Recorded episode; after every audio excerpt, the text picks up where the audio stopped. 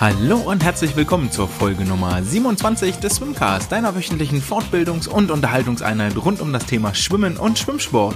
Mein Name ist André und wenn du mit mir in Kontakt treten möchtest, dann kannst du das gerne über Twitter oder Instagram tun oder du schreibst mir eine E-Mail an andre.swimcast.de. Was haben wir in der heutigen Episode vor? Es gibt einen kleinen News Roundup aus den letzten sieben Tagen, was sich in der Welt des Schwimmsports getan hat. Unter anderem gibt es dabei Neuigkeiten aus dem DSV. Es gibt einen kleinen Bericht von unserem Training hier vor Ort mit meinen Sportlerinnen und Sportlern.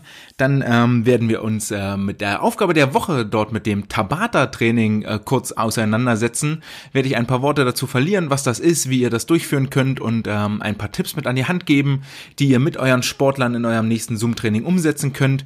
Es gibt einen Workout-Song der Woche, das Spielchen kennt ihr schon. Und zu guter Letzt möchte ich ein Thema aufgreifen, was der Podcast der DSTV, die Big Pool Theory, in der vergangenen Woche aufgeworfen hat, nämlich das Thema Staffeln und ähm, die Zwischenzeiten in den Staffeln, also welche sind Sportler in den Staffeln schneller als in ihrem jeweiligen Einzelrennen.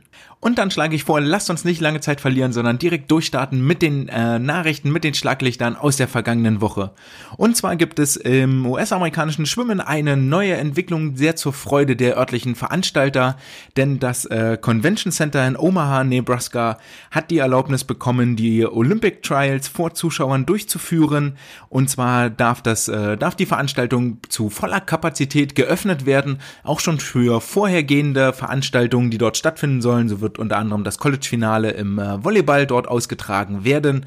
Und das äh, freut natürlich den US-amerikanischen Schwimmverband, denn ähm, die haben berechnet, dass sie mindestens 7700 Zuschauer benötigen, um äh, kostenmäßig äh, bei plus minus null rauszukommen. Jeder Zuschauer, der über 7700 in die Arena strömt, der wird für einen Gewinn in der Kasse des äh, US-Schwimmsports sorgen.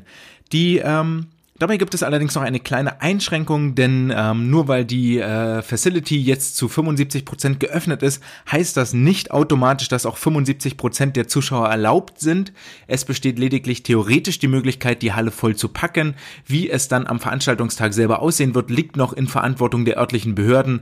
Aber vielleicht ein kleiner Hoffnungsschimmer, dass auch ähm, die ein oder anderen schwimmerischen Wettkämpfe und generell wieder demnächst vor Zuschauern Sport getrieben werden darf. Denn das ist ist ja auch ein wichtiges Thema, das sich in Richtung der Olympischen Spiele zieht. Wird es Zuschauer geben oder wird es keine Zuschauer geben?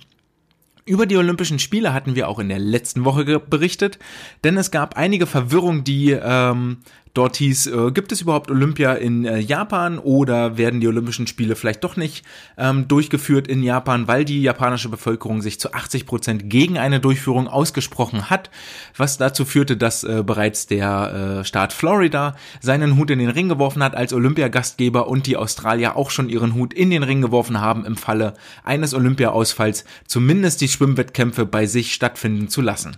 Hier hat sich zumindest jetzt der japanische Premierminister geäußert und hat gesagt, wir werden die Spiele in Tokio durchführen.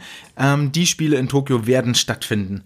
Ähm, das äh, ist natürlich erstmal sehr schön, dieses äh, Bekenntnis, dass die Spiele auch tatsächlich stattfinden werden. Und ähm, wir sollten alle die Daumen drücken, dass wir in diesem Sommer das Sporthighlight für jeden Sportler auch wirklich durchführen können. Ist ja auch für uns Zuschauer immer eine sehr angenehme Atmosphäre, zwei Wochen lang den verschiedenen Athleten zuzugucken, zuzujubeln und dort mitzufiebern. Gerade wenn man so einen etwas engeren Bezug hat zum Schwimmsport, wie wir alle. Ähm, Sicherlich darf dabei auch nicht aus den Augen gelassen werden, dass die Japaner natürlich in den letzten Jahren seit dem Zuschlag äh, für die Olympischen Spiele viel, viel investiert haben in äh, neue Infrastruktur, in das olympische Dorf. Damit geht ja ein riesiges Finanzvolumen einher, das ähm, mit Sicherheit nicht einfach so dort in die Gegend gebaut werden sollte, sondern dann auch genutzt werden soll. Aber was auch ganz wichtig ist, die Vorkehrungen, die getroffen werden müssen, werden zahlreich und umfangreich sein. Das IOC hat in dieser Woche zumindest das Handbook für die Funktionäre und Offiziellen veröffentlicht, sprich, welche Regeln sollen eingehalten werden, welche Regeln gelten überhaupt, welcher Kontakt darf zugelassen werden, welche Tests müssen gemacht werden. Das ist ein über 30-seitiges Pamphlet geworden, mit dem sich nun die ähm, verschiedenen offiziellen Schiedsrichter und so weiter beschäftigen müssen. Und ähm, sicherlich auch beschäftigen sollen. Dort gibt es einige Regeln zu beachten. Völlig klar ist natürlich ähm, am besten kein Händeschütteln, keinen unnötigen Körperkontakt vermeiden, Menschenansammlungen vermeiden, immer Maske tragen, ähm, Hände desinfizieren. Dann steht im Weiteren dort drin, dass die Zuschauer dazu angehalten sind, nicht ihre äh, Mannschaft, ihre Sportler anzufeuern durch äh, lautes Rufen oder Gesänge, sondern ausschließlich durch Klatschen zum Beispiel, was mit Sicherheit nicht so einfach durchzusetzen sein wird. Fraglich ist generell, ob überhaupt Zuschauer zugelassen sind.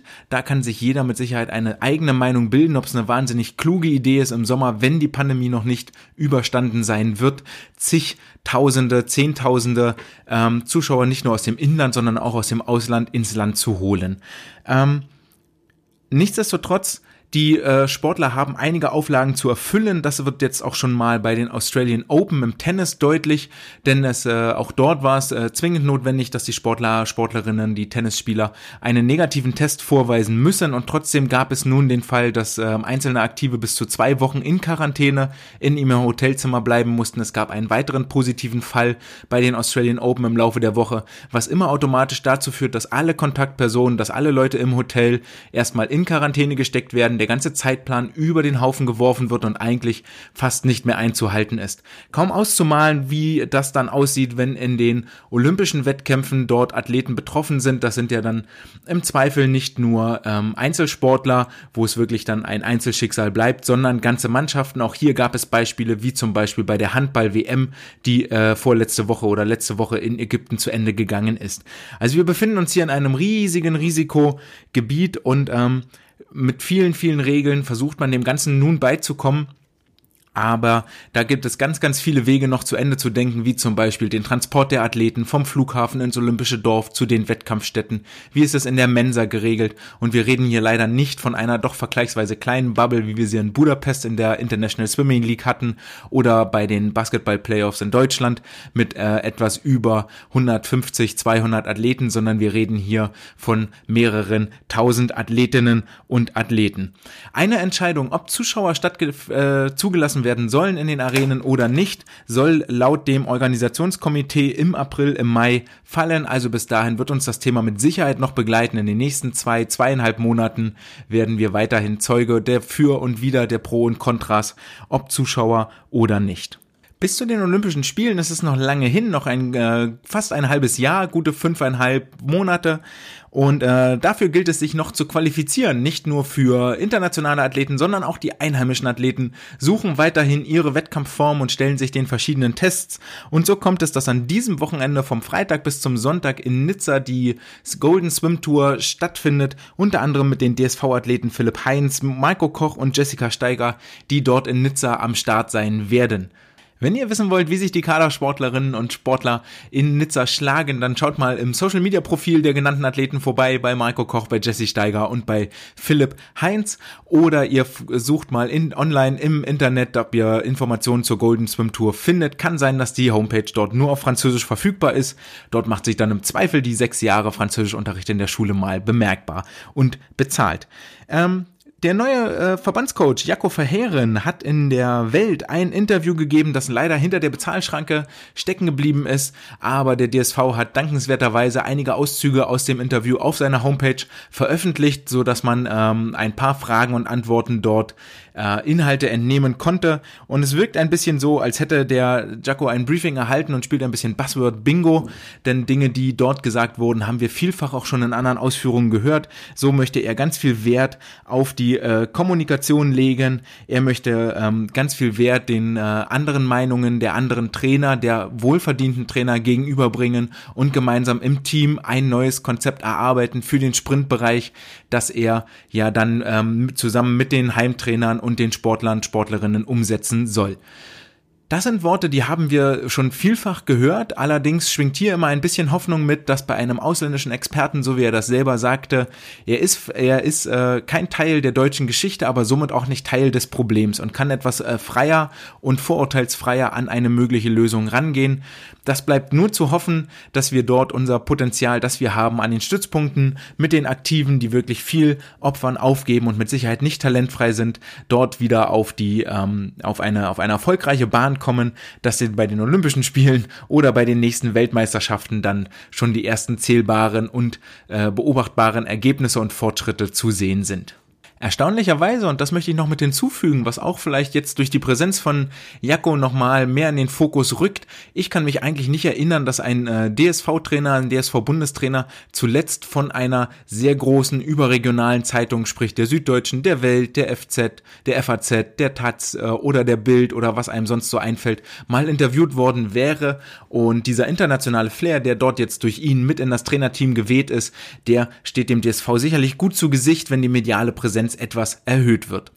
Die mediale Präsenz dürfen die australischen Sportlerinnen und Sportler erhöhen, denn Amazon Prime hat mit dem australischen Schwimmverband einen Vertrag geschlossen, dass in den nächsten zwei Jahren alle nationalen australischen Meisterschaften auf der Prime-Plattform übertragen werden und dann auch tatsächlich weltweit verfügbar sein werden. Also auch das deutsche Schwimmpublikum darf dort ähm, zuschauen und teilhaben an den Wettkampfergebnissen. Die, äh, der ganze, die ganze Partnerschaft, der Vertrag beginnt jetzt mit den australischen Trials, ähm, die vom 12. bis 17.06. stattfinden werden. Das wird das erste Event sein, das Amazon Prime überträgt. Und dann den nachfolgenden zwei Jahren die Übertragungsrechte für die Langbahn- und Kurzbahnmeisterschaften sowohl der Junioren als auch der offenen Klasse werden dort für die Bevölkerung gestreamt.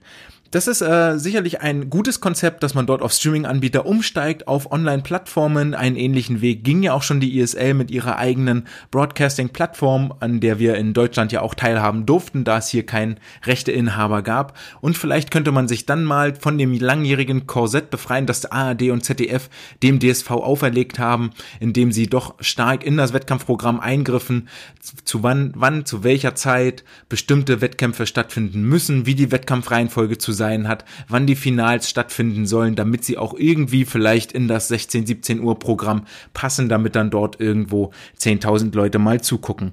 Ähm, Natürlich hat es einen kleinen Vorteil, es hat immer noch die, wenn man sich mit ARD und ZDF zusammentut, es hat immer noch die Marke, es hat immer noch die Strahlkraft, aber die Frage darf berechtigt sein, nachdem sich mehr und mehr Sportarten von dem linearen Fernsehprogramm verabschieden und über eigene Streamingportale, die Basketballer, die Handballer, die Eishockeyspieler, die Fußballer in der dritten Liga, doch auf äh, Online-Streaming-Angebote setzen, ob da nicht der Schwimmsport auch diesen Weg gehen sollte, denn in meinen Augen überwiegen hier die Vorteile ganz klar die Nachteile, die durch dieses Online-Angebot entstehen.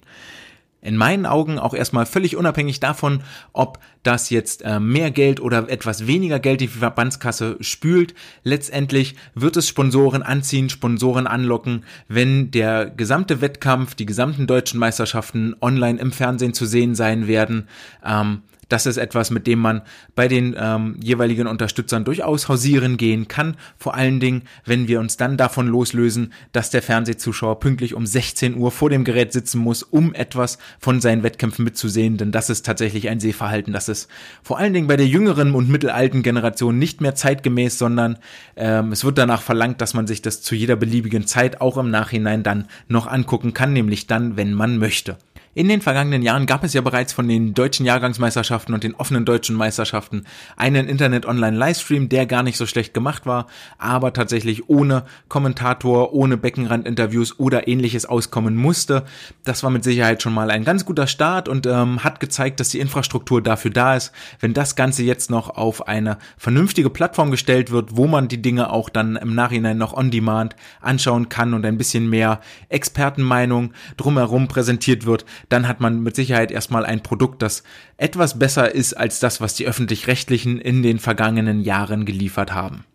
Wir liefern auch ordentlich ab bei uns hier im äh, Training. Wir haben äh, uns jetzt so eingerichtet, dass wir jeden Tag eine kleine Zoom-Session haben, wo wir 45 bis 60 Minuten gemeinsam Sport machen, je nachdem, wie viel Plauderei noch anfällt, je nachdem, wie gut das Training auch so geplant und getimt ist. Das ist ja das Gute. Wenn es mal etwas länger dauert, dann können wir auch etwas länger ähm, Sport machen, weil wir nicht aus der Turnhalle, aus dem Kraftraum raus müssen oder in die Schwimmhalle müssen. Dann kann es auch mal fünf Minuten länger dauern und das ist eigentlich gar nicht schlimm. Ähm,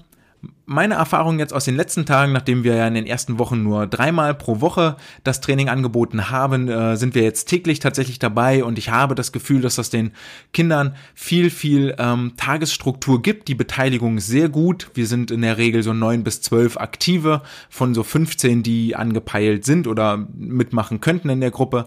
Das ist ähm, völlig okay und durchaus eine Quote, mit der ich sehr, sehr gut leben kann, die tatsächlich meine Erwartungen auch übertrifft, nachdem ich etwas skeptisch war, obwohl dieses tägliche Angebot tatsächlich so viel genutzt werden wird.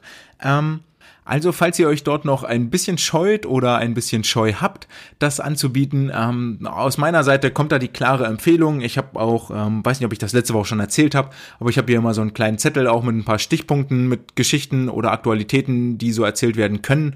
Ähm, und ähm, dann und wann versuche ich auch die Sportler, wie gesagt, mit zu integrieren, indem dort mal einzelne Fragen kommen über die Zeugnisse und äh, zum Beispiel am Donnerstag war jetzt äh, Start von Germany's Next Topmodel. Findet man doch tatsächlich oder haben zumindest die Sportler untereinander so eine kleine Basis, was sie ja alle gemeinsam durchleben oder was sie alle gemeinsam interessiert. Und ähm, gefühlt ist das sehr, sehr wichtig und tut allen eigentlich auch sehr gut, dort diese Regelmäßigkeit wirklich zu haben. Ansonsten ähm, passiert hier bei uns gerade nicht viel. Die Schwimmbäder sind äh, natürlich weiter geschlossen, auch für unsere Kaderathleten, weil wir ähm, aktuell noch ganz viele Reparaturarbeiten dort machen und Wartungsarbeiten, die dann vielleicht aus dem Sommer ähm, wegfallen und dort nicht mehr durchgeführt werden müssen. Aber deswegen sitzen wir hier im Moment auf dem Trockenen und auch im Umkreis war tatsächlich kein, kein Schwimmbad, keine Bahnen oder ähnliches zu bekommen. Wir durchleiden also alle gerade dieselbe Situation, dass wir nicht ins Wasser können und irgendwie gucken müssen, dass wir uns an Land fit halten müssen.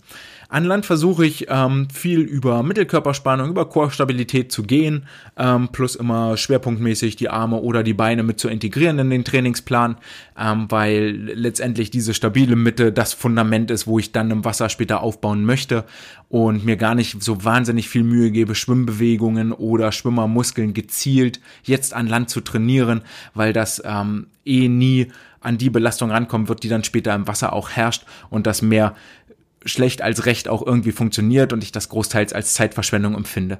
Dann lieber Dinge, die über die Muskelketten hinweg funktionieren, solche Geschichten wie Kettleball Swings oder ähm, tiefe Kniebeuge oder Liegestütz und dann ähm, diagonal Arme, Beine heben, ähm, solche Sachen oder im Seitarmstütz dann ähm, aufdrehen und wieder unterm Körper durchgreifen, zudrehen, wo quasi der ganze Körper gefordert ist, miteinander zu reden, zu arbeiten, zu kommunizieren, äh, gepaart mit dem ein oder anderen explosiven Geschichte, sowas wie ähm, Squat Jumps oder ähm, Reaktivsprünge oder Liegestütz mit Klatschen, so dass wir dort in den 45 Minuten immer ganz gut ins Schwitzen kommen und zwischendrin ein bisschen Zeit haben, auch mal miteinander zu reden.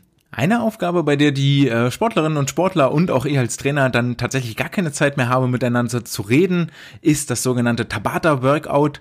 Ähm, mag sicherlich vielen ein Begriff sein für die, die das jetzt zum ersten Mal hören. Ganz einfach zusammengefasst, Tabata bedeutet 20 Sekunden arbeiten, 10 Sekunden Pause. Die 20 Sekunden Arbeit immer hochintensiv in so viele Wiederholungen wie möglich in der Zeit unterbringen.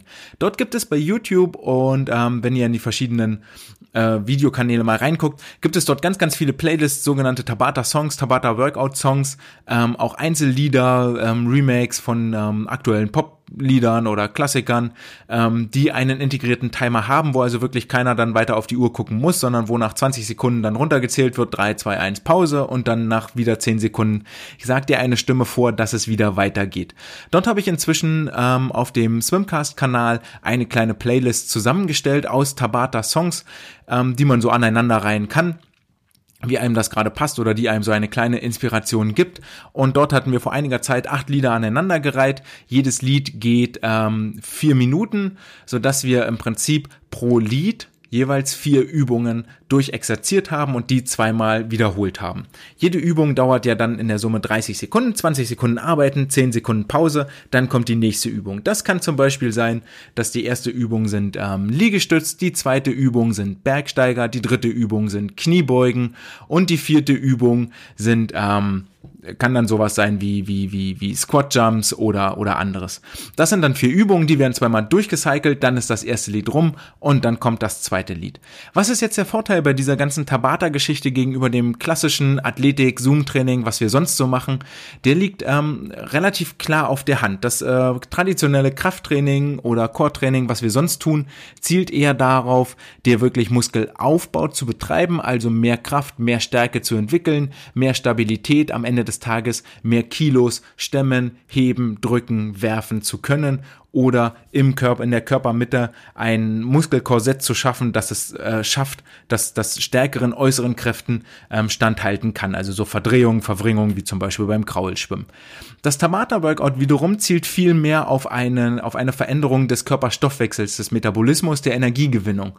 Und der Trick hierbei ist folgender, dass sich in Studien damals durchgeführt von dem Professor Tabata gezeigt hat, dass ähm, in diesen Wiederholungen von 20 Sekunden höchster Intensität und 10 Sekunden Pause die Pause zu kurz ist, als dass sich die Kreatinspeicher, die im ersten Moment die Energie liefern, vollständig erholen können. Das funktioniert vielleicht so die ersten ähm, zwei, drei Wiederholungen, also dreimal 30 Sekunden und dann ist der Kreatinspeicher so weit leer, dass die Energie aus einem anderen Stoffwechsel herkommen muss. Und der kommt an der Stelle nämlich aus der anaeroben Glykolyse, dieser Stoffwechsel, wo Zucker verbrannt wird und dann aber Laktat gebildet wird. Wobei dort gesagt ist, dass ähm, die Laktatbildung nicht so zahlreich stattfindet, dass der Muskel sehr, sehr schnell ermüdet, sondern die 10 Sekunden Pause nach 20 Sekunden dafür sorgen, dass man sehr, sehr viele wieder, äh, ähm, sehr, sehr viele Wiederholungen in diesem Bereich machen kann. Und das ist etwas, was damit gechallenged wird. Das heißt, ihr habt hier über so, so eine Tabata-Geschichte unterlegt mit Musik, die ihr zusätzlich ähm, die, die, die, die Stärke und den, den Willen nochmal ein bisschen pusht und die Sportler aufpumpt ähm, habt ihr also die Möglichkeit, ein sehr intensives Workout zu gestalten, das dann 30 Minuten lang ist, wenn ihr wirklich die acht Songs nehmt und ähm, entgegen dem normalen Krafttrainingsaufbau wirklich mal daran arbeitet, die Energiebereitstellung zu fördern. Und es nutzt nichts, wenn ich riesige Muskeln entwickle jetzt in diesem Krafttraining, in dem Lockdown die aber am Ende gar nicht mit Energie versorgen kann, weil ich nicht trainiert habe, äh, Zucker zu verbrennen und die entsprechenden Enzyme gar nicht bereitgestellt sind, die entsprechenden ähm, Transporter für den Sauerstoff, für den Zucker überhaupt nicht da sind, gar nicht Mitochondrien gebildet sind und so weiter, was dort alles mit dranhängt. Da habt ihr die Möglichkeit, über das Tabata Workout dort zielgerichtet daran zu arbeiten. Wenn euch eure Sportler fragen, könnt ihr ihnen hoffentlich mit dieser kleinen Einführung jetzt auch eine Antwort geben, warum ähm, das notwendig ist und warum ihr das mal wieder einbaut. Und damit sind wir beim letzten Thema der heutigen Woche angekommen, nämlich der Wissenschaft der Woche. Hier geht es um das große Thema Staffeln und der Fragestellung, ähm, sind äh, Staffelschwimmer eigentlich schneller als in ihrem Einzelrennen unterwegs. Grundlage, ähm, der Aufhänger des Ganzen ist, dass die Deutsche Schwimmtrainervereinigung auch seit einiger Zeit einen eigenen Podcast, Podcast hat, nämlich die Big Pool Theory, die sich in unregelmäßigen Abständen ein Thema zur Brust nimmt und das wissenschaftlich von vielen Seiten und Facetten beleuchtet. Und die neueste Folge ist aus der vergangenen Woche, wo sich ähm, zwei Experten mit dem Thema ähm, Staffeln auseinandersetzen und dort vor allen Dingen das Staffelrennen 2008 über die 4x100 Meter Freistil der Herren beleuchtet. Wir erinnern uns alle an den Schlussschwimmer Jason Lisek, der bis heute die, die, den Weltrekord hält für die schnellste Zwischenzeit eines Staffelschwimmers über die 100 Meter Freistil. Und ähm, anhand dessen mit einigen episodischen Anekdoten, Erzählungen sehr, sehr gut gemacht. Empfehlung könnt ihr gerne mal reinhören, weil ihr dort viel auch über die Psyche hinter dem Staffelwettkampf erfahrt. Ähm, werfen Sie die Theorie auf, dass der Sportler im Staffelrennen schneller schwimmt als in seinem jeweiligen Einzelrennen. Klar, weil natürlich so eine gewisse Gruppendynamik dahinter steht, weil man als Einzelner nicht abfallen möchte im Vergleich zu seinen ähm, Gruppenkameraden und hierbei vor allen Dingen ganz wichtig, dass der Einzelbeitrag des Einzelnen zum Gesamtergebnis auch klar messbar und darstellbar ist und dadurch nicht so ein Verstecken passiert, wie man das sonst gerne aus Gruppenarbeiten in der Schule kennt. Die äh, schöne Umschreibung für Team, toll, ein anderer macht's.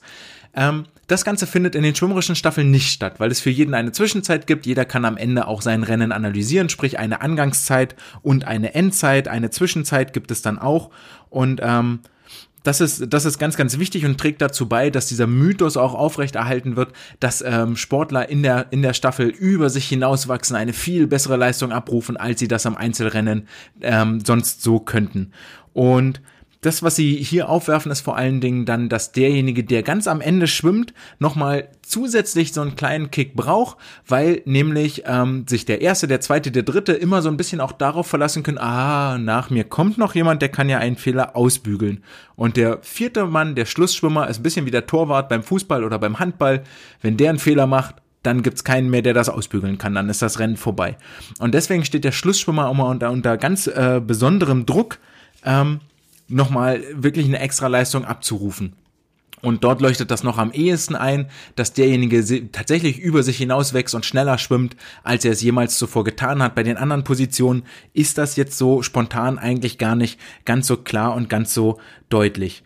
Ähm, die ganze Fragestellung haben sich auch Forscher aus Australien und äh, tatsächlich Deutschland Saarbrücken, nämlich äh, die Frau Skorsky und Echebarria und Thompson aus Australien vorgenommen und dazu eine Studie aus dem Jahr, im Jahr 2016 veröffentlicht.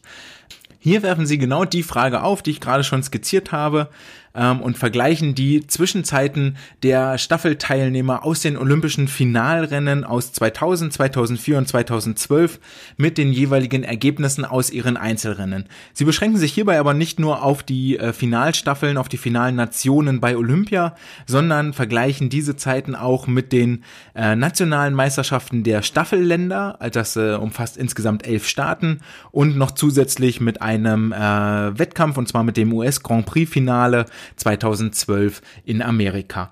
Die Olympischen Spiele 2008, für alle, die jetzt die große Frage im Kopf haben, sind in dieser Studie nicht mit enthalten und das hat einen einfachen und simplen Grund.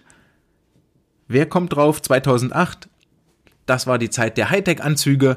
Ähm, deswegen sind die Wettkämpfe exkludiert aus dieser Betrachtung hier und äh, spielen keine Rolle. Insgesamt wurden für diese Studie 166 männliche Schwimmer berücksichtigt. Nur die Männer wurden berücksichtigt aus insge mit insgesamt 668 Rennen.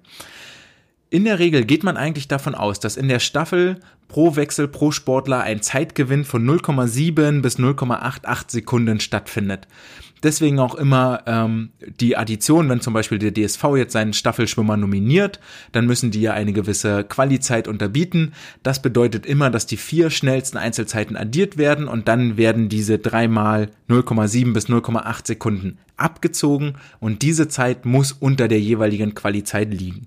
Ähm, da kann man davon ausgehen, dass das so die zu erwartende Zeit ist, die die ähm, Sportler schwimmen werden. Jetzt kann man sich schon mal fragen, okay, ähm, wenn ich sage, die schwimmen ja doch deutlich schneller, warum ziehe ich denn dann die Zeit ab? Ja, ja, weil sie ja viel schneller schwimmen. Ähm, die durchschnittliche Reaktionszeit, so ähm, haben die äh, Forscher jetzt hier rausgefunden, äh, beträgt 0,73 Sekunden bei den untersuchten Sportlern und Sportlerinnen in ihrem Einzelrennen. 0,73 Sekunden ist relativ viel, aber so ist, ist wie es ist. Ähm, ermittelt wurde das Ganze über insgesamt 133 Rennen und die 81 Startschwimmer in den Staffeln die ähm, der zweite, dritte und vierte Staffelschwimmer, der hat ja gar nicht mehr die volle Reaktionszeit. Denn das ist ja völlig klar, der erste, der die Reaktionszeit hat, der fängt ja erst an, sich zu bewegen, wenn wirklich das Startsignal ertönt während der zweite, dritte, vierte Sportler ja schon im Vorher mit dem Startvorgang beginnen kann. Und wichtig hierbei nur ist, dass die Füße noch am Block sind, wenn der Sportler, der anschwimmt, unten mit der, mit der Hand an die Wand anschlägt. Ähm, das sind dann immer die Wechselzeiten, die auch eingeblendet werden und dann gibt's immer, äh, da gibt es immer einen, einen dabei, der so im Bereich einer, einer Zehntel oder sogar deutlich drunter liegt. Bei Jason Lisek damals 2008 waren das drei, vier Hundertstel nur. Ähm, bis zu minus drei Hundertstel darf man haben. Erst ab dann gilt das Ganze als Frühstart. Ähm, und jetzt haben die Forscher sich angeguckt, ähm, wie weit äh, wie groß ist denn der Zeitgewinn überhaupt bei diesem fliegenden Start? Wenn wir davon ausgehen, dass äh, die, die, die Reaktionszeit im Mittel 8, 73 Sekunden, äh, 73 Hundertstel dauert und wir haben dann noch eine Wechselzeit, also einen, ähm, einen, einen, die, die ist die Zeit, die vergeht von Anschlag bis Füße lösen am Block, ähm, sind also 25 Hundertstel. Das heißt, der Sportler hat einen Zeitgewinn von 48 Hundertstel für die 100 Meter Freistil und 45 Hundertstel für die 200 Meter Freistil. Das heißt, es ist zu erwarten, dass wenn der Sportler über die 100 Meter Freistil exakt die gleiche, die gleiche, das gleiche Rennen schwimmt, in der Staffel wie im Einzelrennen, dass er in der Staffel 45 Hundertstel schneller ist, weil das die Zeit ist, die er quasi auf dem Block gewinnt, die er sich vorher schon bewegen kann, bevor der Sportler wirklich angeschlagen hat. Und jetzt äh, hat die ganze Datensammlerei und Datenauswertung ein Ende gefunden und es gibt ein Ergebnis. Das Ergebnis ist relativ ernüchternd leider. Ich nehme das einmal hier kurz vorweg, nämlich ähm, wenn die Wechselzeit nicht berücksichtigt wird, dann passiert exakt das, was wir gerade gesagt haben. Die Sportler an zweiter, dritter und vierter Position sind über die 100 Meter, über die 4x100 Meter Freistil im ersten 50er deutlich schneller als in ihrem Einzelrennen. Im zweiten 50er sind sie nicht mehr schneller als in ihrem Einzelrennen. Lediglich die Zeitdifferenz des ersten 50ers sorgt dafür, dass ihre Gesamtzeit über die 100 Meter schneller ist als im Einzelrennen. Das gleiche gilt für die äh, 200 Meter Schwimmer. Ähm, auch hier gilt, dass sie im ersten 50er schneller sind als in ihrem Einzelrennen. Das gleiche gilt auch für die ersten 100 Meter, die schneller sind als in ihrem Einzelrennen. Das Problem hierbei ist, dass die Sportler häufig ein taktisches Defizit haben und die, ähm, die, äh, der, der Zeitgewinn über den ersten Hunderter sogar deutlich größer ist als das, was durch die äh, Wechselzeit, also 45 Hundertstel zu erwarten wäre. Das schlägt sich leider nieder auf dem zweiten Hunderter, der häufig langsamer ist als der zweite Hunderter im Einzel 200 Meter Rennen. Trotzdem sorgt der Zeitgewinn auf dem ersten Hunderter dafür, dass eine schnellere Gesamtzeit resultiert.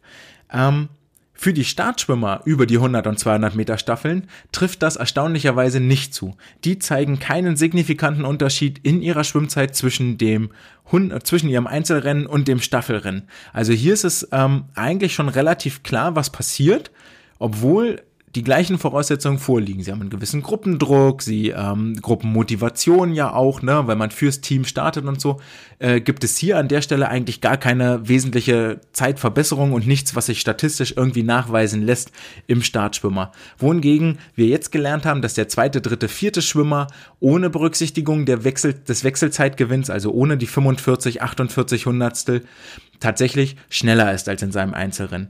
Und jetzt kommt das eigentliche Problem. Wenn wir diese, diesen Zeitgewinn, diese Hundertstel, diese vier, viereinhalb Hundert, Zehntel tatsächlich draufrechnen, dann ist zwischen den ähm, Einzelzeiten des zweiten, dritten, vierten Schwimmers und seinem Einzelstart kein Unterschied mehr messbar.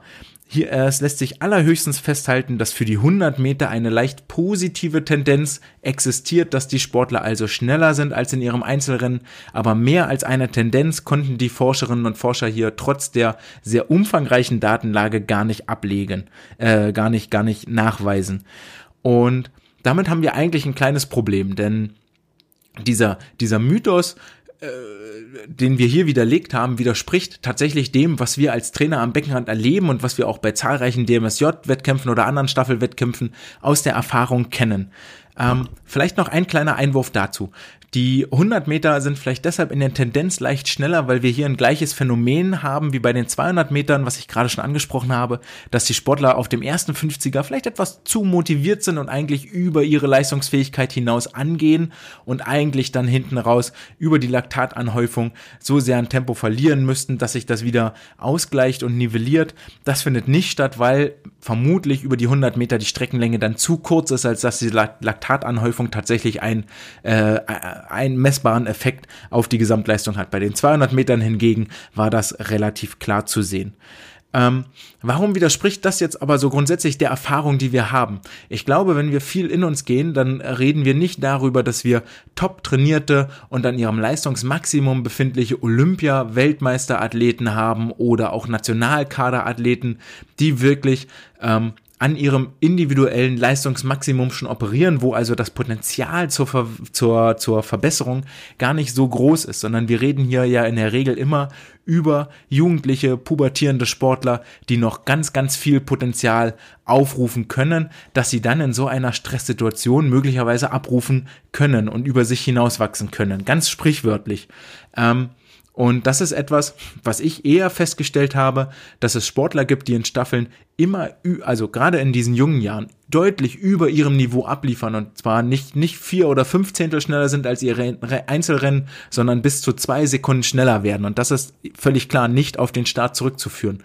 Aber es ist letztendlich nur eine Aussage, zu was diese Sportler eigentlich in der Leistung sein könnten, und zwar auch in ihrem jeweiligen Einzelrennen. Und ähm, es ist auch relativ schwer, als Jugendlicher sich für das Einzelrennen genauso heiß zu machen, genauso zu motivieren. Das ist ein Prozess, der gelernt werden muss, wie für so ein Staffelrennen, wo man als Team steht, wo da hinten hinter der Startbrücke auch eine viel, viel größere Mannschaft ist, wo die, wo die Energie, die dort existiert, wo das Gefühl ganz anders ist, viel elektrisierender. Ähm, das, das in einem Einzelrennen zu reproduzieren, fällt den meisten sehr, sehr schwer und erfordert viele, viele Jahre an Übung, die so ein erwachsener Olympiaathlet hat und dann auch kann, was vielleicht den Olympiasieger auch tatsächlich von dem unterscheidet, der Achter wird oder gar nicht ins Finale kommt, sondern im Halbfinale ausscheidet. Der wirklich mit seinen Mentalskills so weit oben ist, so, so ganz weit oben angekommen ist und auf so einer Ebene ist, ähm, wo andere erst noch hinkommen müssen oder dass sie nie erreichen werden. Was für mich viel wichtiger ist, hieraus mitzunehmen, ist diese, ähm, ist auch die Tatsache, dass man diese traditionelle Staffeleinteilung, wie sie immer noch gelehrt wird und ähm, sich über Jahrzehnte, Jahrhunderte bestimmt fast überdauert hat, gerne mal überdenken sollte. Ganz traditionell klassisch, der zweitschnellste startet als erstes, der langsamste startet als drittes, der zweitlangsamste startet als zweites und der schnellste schwimmt immer zum Ende. Ähm, das ist für mich eine Taktik, die habe ich vor vielen Jahren mal über Bord geworfen weil für mich hier viel, viel mehr psychologische Faktoren eine Rolle spielen als physiologische Faktoren. Ähm, das Einzige, wo ich berücksichtigt habe, was der Sportler tatsächlich kann, wenn ich einen Sportler dabei habe, der ganz klar der beste Starter von den vier Staffelschwimmern ist. Und häufig ist das der Fall, dass dort einer ganz klar heraussticht oder zwei, zwischen denen man sich entscheiden kann. Ähm, den habe ich anfangen lassen, weil Ganz am Anfang ein guter, schneller, kräftiger Start ist viel wert. Es kann am Anfang auch viel wert sein, wenn man so ein bisschen wegschwimmt, eine Länge oder zwei. Ist für mich nicht pauschal ein Fehler, den schnellsten Sportler anfangen zu lassen, wenn ich weiß, ich habe hinten noch ein bisschen Backup, die auch alle schwimmen können, ähm, um, um die dann mit einem kleinen Vorsprung vorne wegschwimmen zu lassen. Trotzdem habe ich immer mit versucht mit zu berücksichtigen, okay, welchen, welcher Sportler hat für mich das größte Potenzial? Bei wem glaube ich, dass er sowohl mental als auch körperlich von seiner Leistung her dem, dem Druck als Schlussschwimmer gewachsen ist? Hatte ich ähm, damals in Hamburg ganz klar eine Sportlerin, wo ich wusste, du bist die, die als letztes schwimmt. Du brauchst den Druck. Du kannst da nochmal zwei Sekunden schneller sein, als wenn ich dich an Position zwei oder eins setze. Das ist ein riesiger Unterschied. Ähm, dahingehend gibt es aber auch Sportler, äh, Sportlerinnen, die, die mit dem Druck nicht klarkommen, die, die dort hinten verschenkt sind, die das nicht können, weil sie, und das ist völlig okay. Meistens hat man ja eh bloß vier Aktive zur Auswahl. Ähm, da muss man darauf Rücksicht nehmen und sagen, pass auf, du kannst super schwimmen, du bist aber die zweite. So, und dort kannst du das machen, was du am besten kannst, ähm, nämlich richtig schnell sein. Das kriegst du als Vierte nicht abgerufen oder als Vierter. Ähm, und das waren Sachen für mich, die dort eine ganz, ganz große Rolle spielen. Wer fühlt sich in welcher Position wohl? Weil jede Position an sich hat, je nachdem, wie ich die Staffel aufbaue, auch eine ganz spezielle Funktion. Ich kann zum Beispiel hingehen und sagen, pass auf, ich setze den schnellsten als erstes dann haben wir vielleicht einen kleinen Vorsprung und gebt dem Rest der Staffel ein relativ gutes Gefühl mit. Oh, gucke mal, wir können ja und überhaupt. Und dann gucke ich nochmal, dann setze ich meinetwegen den, den, den viertschnellsten als zweites ein, wohlwissend, dass ich dort ein bisschen verliere, nehme den zweitschnellsten an die dritte Position, weil ich weiß, dass er dann als zweitschnellster wieder gegen die vermeintlich, hoffentlich, vermutlich langsamsten der gegnerischen Teams antritt. Das heißt, ich kann dort an Position 3 einen kleinen mentalen Push mitnehmen, wo ich weiß, der dritte holt nochmal auf, schwimmt vielleicht sogar vorbei und kann mit, diese, mit diesem Effekt kann, kann dieses geschehen, so, wir sind geil, wir haben die anderen überholt, kann er den vierten auf die Reise schicken. Und dann habe ich im besten Fall als vierten jemanden im Wasser, der mit dem Druck umgehen kann, der sich in der Rolle des Gejagten auch wohlfühlt, der weiß, er kann er, er soll die Position halten. Er hat nur einen Job, als erster ankommen. Er soll die Position halten, er kann ein bisschen gucken. Und wenn ich dann Glück habe, sind die links und rechts, haben die jemanden am Ende, der, der, der ist vielleicht der schnellste und die haben damit gerechnet, oh, oh Gott, ich gehe als erster rein und dann kann er das auf einmal nicht mehr. Und dann habe ich einen kleinen psychologischen Vorteil. Also diese Staffelbesetzung ist für mich so ein riesiges Spiel mit der Psychologie. Ähm, was möchte ich vielleicht auch dem Gegner als Zeichen mitgeben? Es kann auch sein, dass ich die ersten beiden, die, die, die schnellsten beiden an Nummer eins und zwei setze, um erstmal ganz weit wegzukommen und mal zu zeigen, was wir drauf haben. Ne? Ähm, was ich zum Beispiel auch bei DMSJ ganz oft gesehen habe, dass du ähm, vier Sportler hast, die richtig, richtig unterschiedlich sind in ihrer Leistung. Und dann, ähm, das ist nicht böse gemeint, aber dann hast du so eine Konkurrenz, wo die drei langsamsten vorne wegschwimmen und dann, weil das haben wir ja so gelernt, der schnellste am Ende nochmal ein richtig gutes Rennen aber der hat dann schon eine Bahnrückstand und ganz ehrlich, der hat keinen Bock mehr. Der weiß genau, die Bahn hole ich nicht mehr auf. Der hat da keinen Bock mehr drauf reinzuspringen. Setz den lieber an den Anfang oder an die zweite Stelle, wo er echt noch was reißen kann mit seiner Leistung, wo er eine Motivation hat, wo er, wo er klarkommt, weil das ist doch dein Sternchen, das du ein bisschen bei Laune halten willst. Ähm, und das sind alles Sachen, die du da als Trainer mit berücksichtigen musst. Welcher Sportler fühlt sich wo auch wohl? Ähm, wer hat das größte Leistungspotenzial, das höchste Ceiling? Wer kann der Beste mal von, von denen allen sein? Setze ich den vielleicht lieber ans Ende und sorge dafür, dass er wirklich das aus sich rausholt, was er, was er sonst nie schaffen könnte. Ähm, das war echt eine Sache, äh, geht da nochmal hin und das sollte aus der Studie klar geworden sein, dass äh, die, die Schwimmer innerhalb einer Staffel eigentlich nicht über sich hinauswachsen. Nicht, wenn sie schon am Leistungsmaximum sind und dieser Staffeleffekt hat gar nicht so einen riesigen Einfluss. Rechnet mal auf jede Staffelzeit, die ihr gestoppt hat, rechnet da mal vier, fünf Zehntel drauf und dann wird sich das meiste schon mal irgendwie ausgleichen. Ganz oft steht man ja auch am Beckenrand und sagt, ah, guck mal hier, der erste 50er war voll schnell und boah, das war vielleicht auch zu schnell, weil danach, der war schon echt krass langsam. Das ist genau dieser Effekt. Rechnet die halbe Sekunde auf den ersten 50er drauf und dann hat sich das meistens schon raus argumentiert und erledigt. Behaltet das im Hinterkopf, wenn ihr das nächste Mal eine Staffel aufstellt und wenn ihr das nächste Mal eine Staffel auswertet, dass es Wechselzeiten gibt und dass die Psychologie hier eine riesige Rolle spielt. Ähm, wer fühlt sich wo wohl und jede Position, die der Sportler kriegt, hat eine Aufgabe, die hat einen Auftrag zu erfüllen. Das kann sein, vorne wegzuschwimmen, das kann sein, Position zu halten, das kann sein, ähm, einfach so gut wie möglich sich auch zu schlagen im Zweifel. Wichtig, wenn ihr Eliteathleten habt, die an, an ihrem Maximum, an ihrem Leistungsmaximum sind, dann trainiert die Staffelwechsel, trainiert die Staffelwechsel, trainiert die Staffelwechsel. Das ist eine riesige Leistungsreserve. Ihr habt drei Wechsel zur Verfügung und wenn ihr statt ähm, Reaktionszeit 25 äh, oder statt Wechselzeit 25 Hundertstel das Ganze dreimal auf 15 oder 10 Hundertstel runterdrücken könnt, dann gewinnt ihr fast eine halbe Sekunde über die ganze Staffel hinweg und das kann am Ende des Tages in einem sehr, sehr engen Feld tatsächlich den Unterschied machen. Damit sind wir am Ende der heutigen Folge angekommen, die hoffentlich auch in eurem kleinen persönlichen Trainingsalltag einen Unterschied macht. Für die nächsten Staffelrennen habt ihr vielleicht was gelernt, wie ihr Staffeln auch mal anders einteilen könnt. Ihr wisst jetzt, warum ihr mal die Musik richtig aufdrehen solltet beim, beim Training. 20 Sekunden arbeiten, 10 Sekunden Pause, um die Sportler richtig ins Schwitzen und außer Atem zu bringen. Folgt unseren DSV-Athleten bei ihren Wettkämpfen rund um den Globus, ist vielleicht übertrieben, aber über das europäische Festland hinweg in Nizza dieses Wochenende wird schnell geschwommen. Und wenn ihr noch einen Song für das Workout äh, nächste Woche in eurem Zoom-Meeting braucht, dann klickt euch bei YouTube mal rein.